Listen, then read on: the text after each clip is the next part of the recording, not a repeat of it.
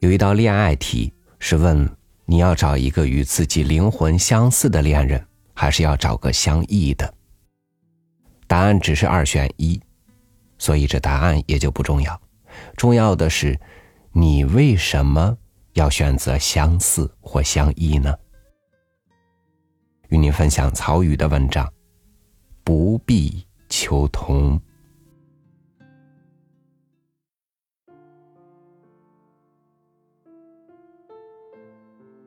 一样是热闹的，不一样也就意味着不够热闹。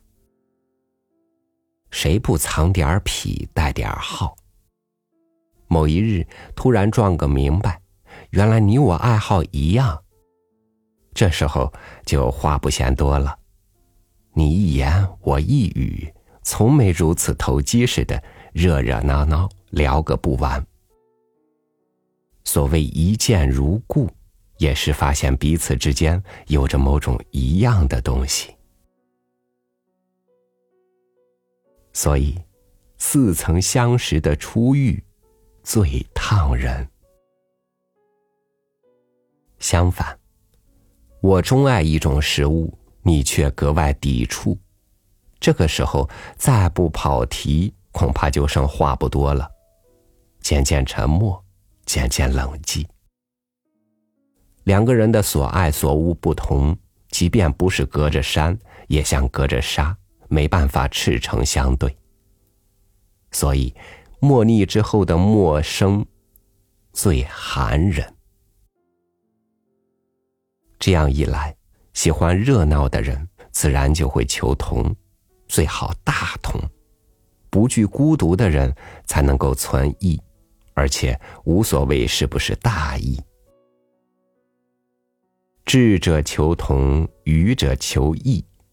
古语说的是：聪明的人善于洞见万事万物的规律与秩序，从而活得心健身康。可愚昧的人。却常被万事万物的表象差别困扰，活得还不够明白。这里与平日说的求同存异，其实已经大不一样了。与众只同无异，只是一个令人欢喜的人，最受欢迎。别人敲锣，他会点鼓；别人赞美，他也称颂。要知道这份心有灵犀，多么难遇难求。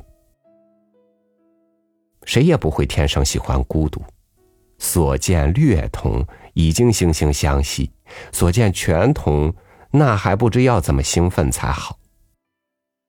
可是从没有这样的人，与众大同小异的人就足够讨喜了，可这依旧很难。不同的声音，尤其是有棱有角的声音，发出来是需要勇气的。越圆润越被宽容，反之越尖锐越难共识。不一样的态度，越非主流越容易陷入主流的口诛笔伐。这是声讨一种过错吗？非也非也。只是声讨与众不同而已。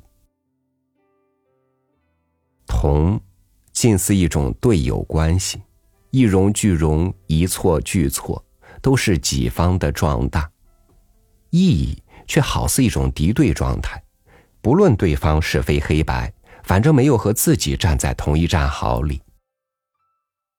于是，智者求同存异，同则相亲。异则相敬，同道者与他同行，异路者祝他好运。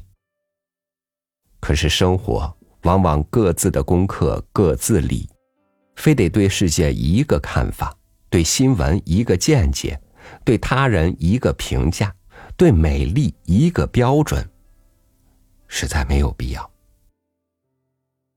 你的独见可以不必希冀掌声。你的审美也可以不必众口夸赞，求同存异，不如存异。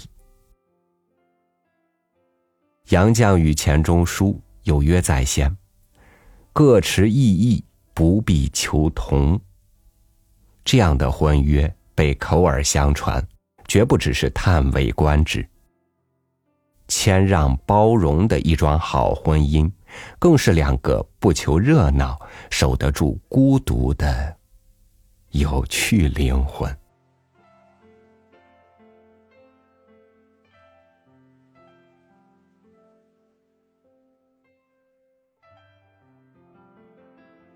无论是同还是异，都不必去强求。幸福的人呢，总是有一颗安稳而坚定的心，遇风成风，遇雨随雨。嗨，说白了就是我乐意，我也不让你不乐意；你乐不乐意，我都乐意，这就行了。感谢您收听我的分享，我是朝雨，祝您晚安，明天见。